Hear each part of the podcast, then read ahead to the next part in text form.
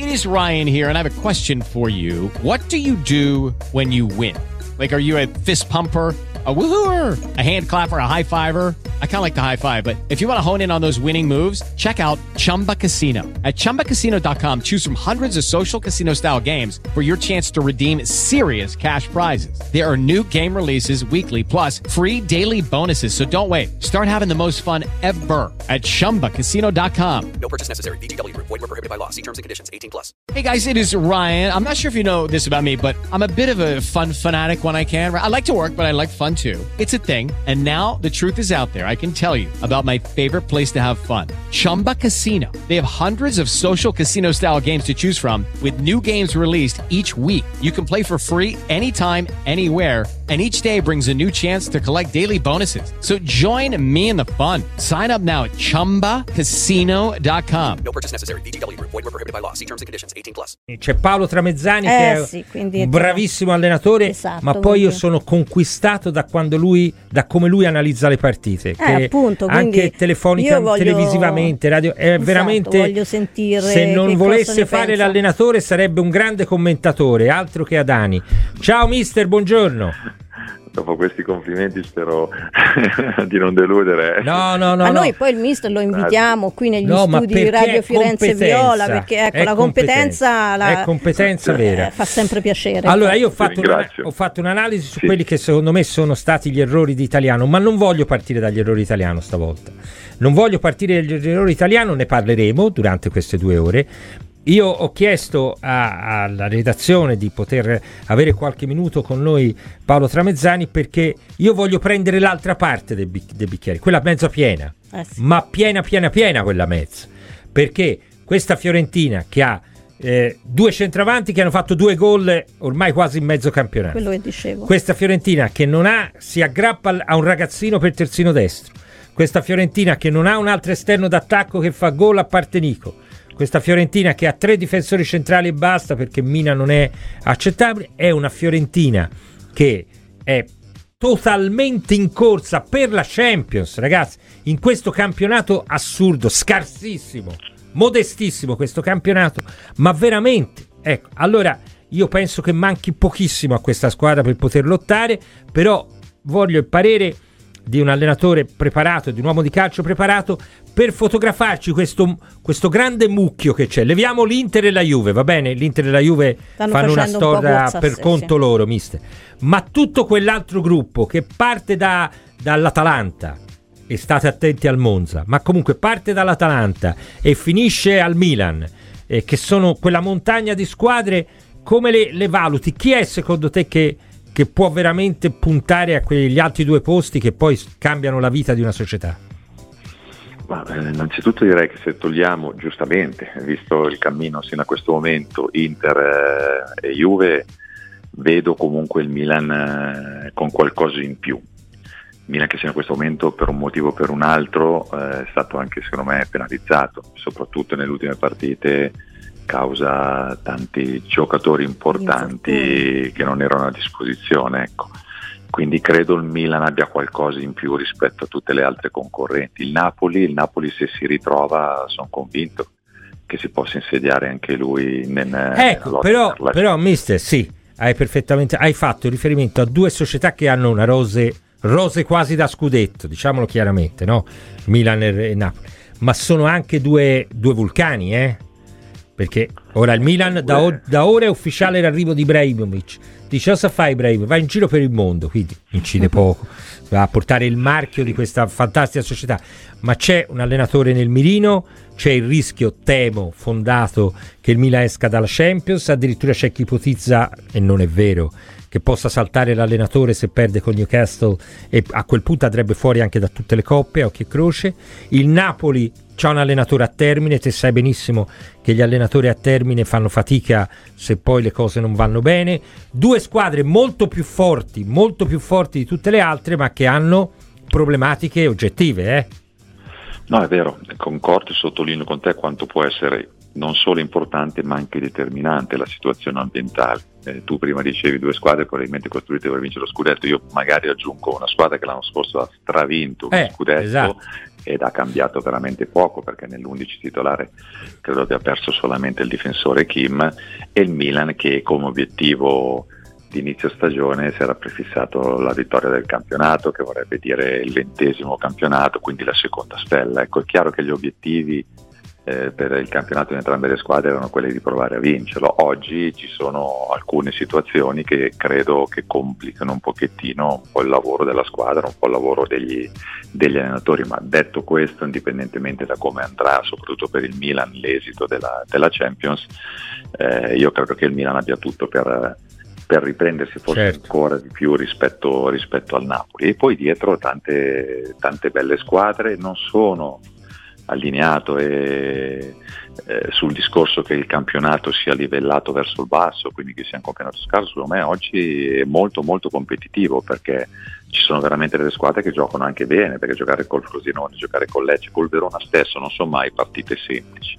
Poi nel mezzo ci sono tutte quelle squadre cui fa parte anche la Fiorentina che secondo me possono veramente dir tanto, possono cogliere l'occasione e sfruttare il fatto che tante squadre tipo Milan, Napoli, Veneto, ma anche la stessa Roma, la stessa Lazio, qualche problemino hanno dimostrato di, di averlo.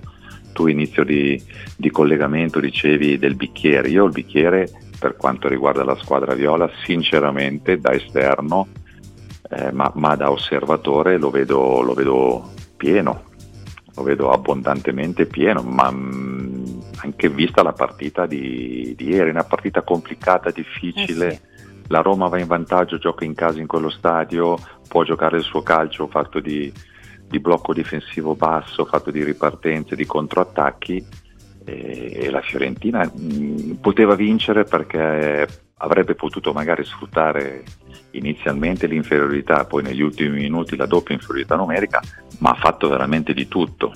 Tu facevi riferimento a due attaccanti che hanno fatto due gol, ecco, spiace girare sempre intorno. Eh a questo discorso qui, però oggi sono i dati, no? sono le statistiche, sono le cifre che certificano che purtroppo la Fiorentina davanti eh, viene spesso penalizzata perché chi dovrebbe far gol, partecipare un pochettino di più nella fase realizzativa, eh, fa fatica obiettivamente. Mister, lei l'ha mai mandato un pizzino al portiere come ha fatto Murigno no, ieri? Però...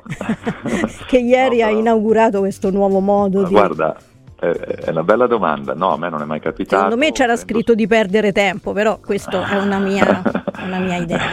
In codice può essere, ecco, esatto. ma visto comunque gli ultimi minuti come sono andati, sì, è chiaro che l'idea era quella in due uomini in meno di portare a casa, di portare a casa il punto. No, ti dicevo, però effettivamente da allenatore tante volte mi capita durante le partite soprattutto in alcuni momenti, specialmente nei, nei, nei, minuti finali, di voler comunicare qualcosa o a un giocatore o a un reparto all'intera squadra e non è facile, non è facile farlo. Quindi quello di ieri è stata una cosa, una cosa geniale, sicuramente una cosa che se è fattibile è anche da, da riproporre ecco. e non mi sorprende che, che da adesso in poi primo, uno dei primi sia stato lui usando tra l'altro un un raccattapalle perché ho già mh, avuto modo di, di, vedere allenatori che davano fogliettini ai giocatori che entravano, no? magari mm, mm venivano mm. okay. messi in campo durante la gara per dare alcune indicazioni a tutta la squadra. Quello di ieri mi ha piacevolmente sorpreso. Ecco. Eh, Luca Calamai prima diceva che lui non avrebbe mai tolto Bonaventura per... Eh, no, no, per me mister, ieri ecco, italiano come la ha pensa lei? È tre, errori, tre errori clamorosi. Primo, non togli mai Bonaventura, che Bonaventura è uno dei pochi che ti può inventare un gol. Ne parlavo anche con Spalletti l'altro giorno. Io dice, io allenatore, un nome Bonaventura mi aiuta sempre. Sei in vantaggio numerico non gli devi chiedere campo. Secondo, non puoi non mettere Beltran. Ma anche per la testa del giocatore cioè io Beltran, che vengo qua in Italia, ho fatto la Coppa Libertadores tre mesi fa, gioco nel River Plate, non mi, fai, non mi metti nemmeno quando siamo uno in più e, e non mi fai giocare nemmeno questa partita. Tre, io allenatore non esaurisco i cambi con tre slot da un, minu- da un giocatore, errore da dilettante allo sbaraglio, non esaurisco i cambi con tre cambi perché io posso avere bisogno di un cambio a 20 minuti alla fine, a un quarto d'ora alla fine. Se lui avesse avuto un cambio sicuramente avrebbe messo Beltran in quel momento quando era 9 contro 11, quindi ottima partita della Fiorentina, ma sono due, le due parti del bicchiere. Eh? Sentiamo come la ottima partita, de, certo, della Fiorentina, ottima sparito di bala dopo 20 minuti, e questo da un punto di vista psicologico per una squadra è un vantaggio straordinario, sfruttato in maniera straordinaria, però c'è, eh, e ritorno alla domanda di Luciano, ma io l'ho, vo- Luciana l'ho voluta completare perché il ragionamento mio era articolato Certo, su più sì, fronti, e ti chiedo se avresti tolto Bonaventura, che è andato via anche Allora. molto arrabbiato, ti devo dire. Allora, innanzitutto sottolineo eh, un aspetto tattico, secondo me, molto importante della gara di ieri, cercare di limitare comunque il raggio d'azione di, di Dybala. Ha fatto molto bene la Fiorentina, l'ha fatto tra l'altro bene senza doversi snaturare, cioè non è che hanno giocato una, una partita cercando solo di controllare quello che è probabilmente il giocatore più decisivo della squadra avversaria. L'ha fatto in modo molto naturale con l'aiuto e il sacrificio di tutti e quindi questo è un aspetto tattico che mi è piaciuto veramente tanto.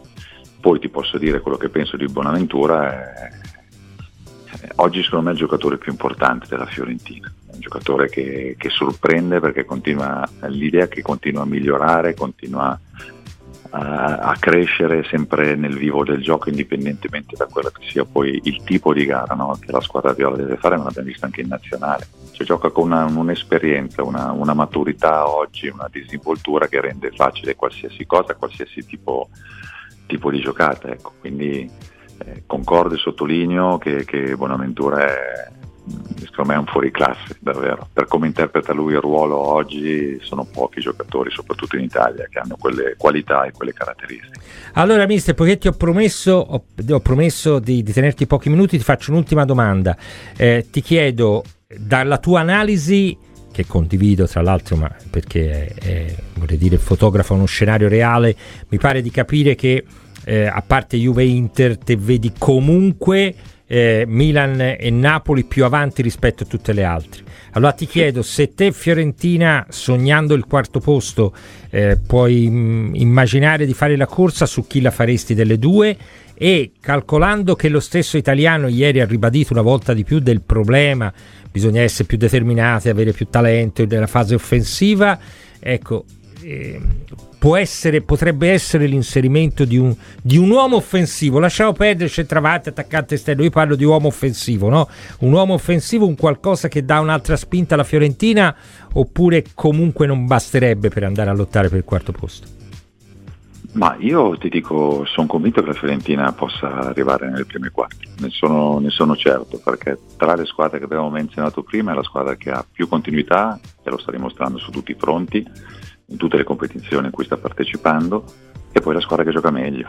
Quindi eh, seguendo queste, queste indicazioni che per me sono importanti, soprattutto alla lunga, adesso giustamente il campionato è già iniziato, sono state giocate tante partite, ma la, la Fiorentina ha dimostrato molto di più delle squadre di cui abbiamo parlato prima di giocare bene, di crederci sempre. Poi è una squadra che sono convinto possa migliorare, secondo me è cresciuta molto sotto il punto di vista mentale, dell'attenzione, della concentrazione e quindi questi secondo me sono i presupposti per far sì che possa veramente non sognare di arrivare nei primi quattro posti, ma possa veramente arrivarci in modo molto, molto concreto e poi eventualmente gennaio credo che, eh, che qualcosa si, si, possa fare davanti. Davanti, ecco, gli altri reparti secondo me vanno, vanno bene così, però se riesci a trovare un attaccante di, di livello ti, ti risolve tante, tanti problemi, eh. ti può cambiare, cambiare il corso di, di diverse gare che la Fiorentina quest'anno magari non è riuscita a vincere ma che avrebbe meritato per quello che ha fatto, per quello che ha espresso. Mister, è sempre un grandissimo piacere. Grazie. Grazie.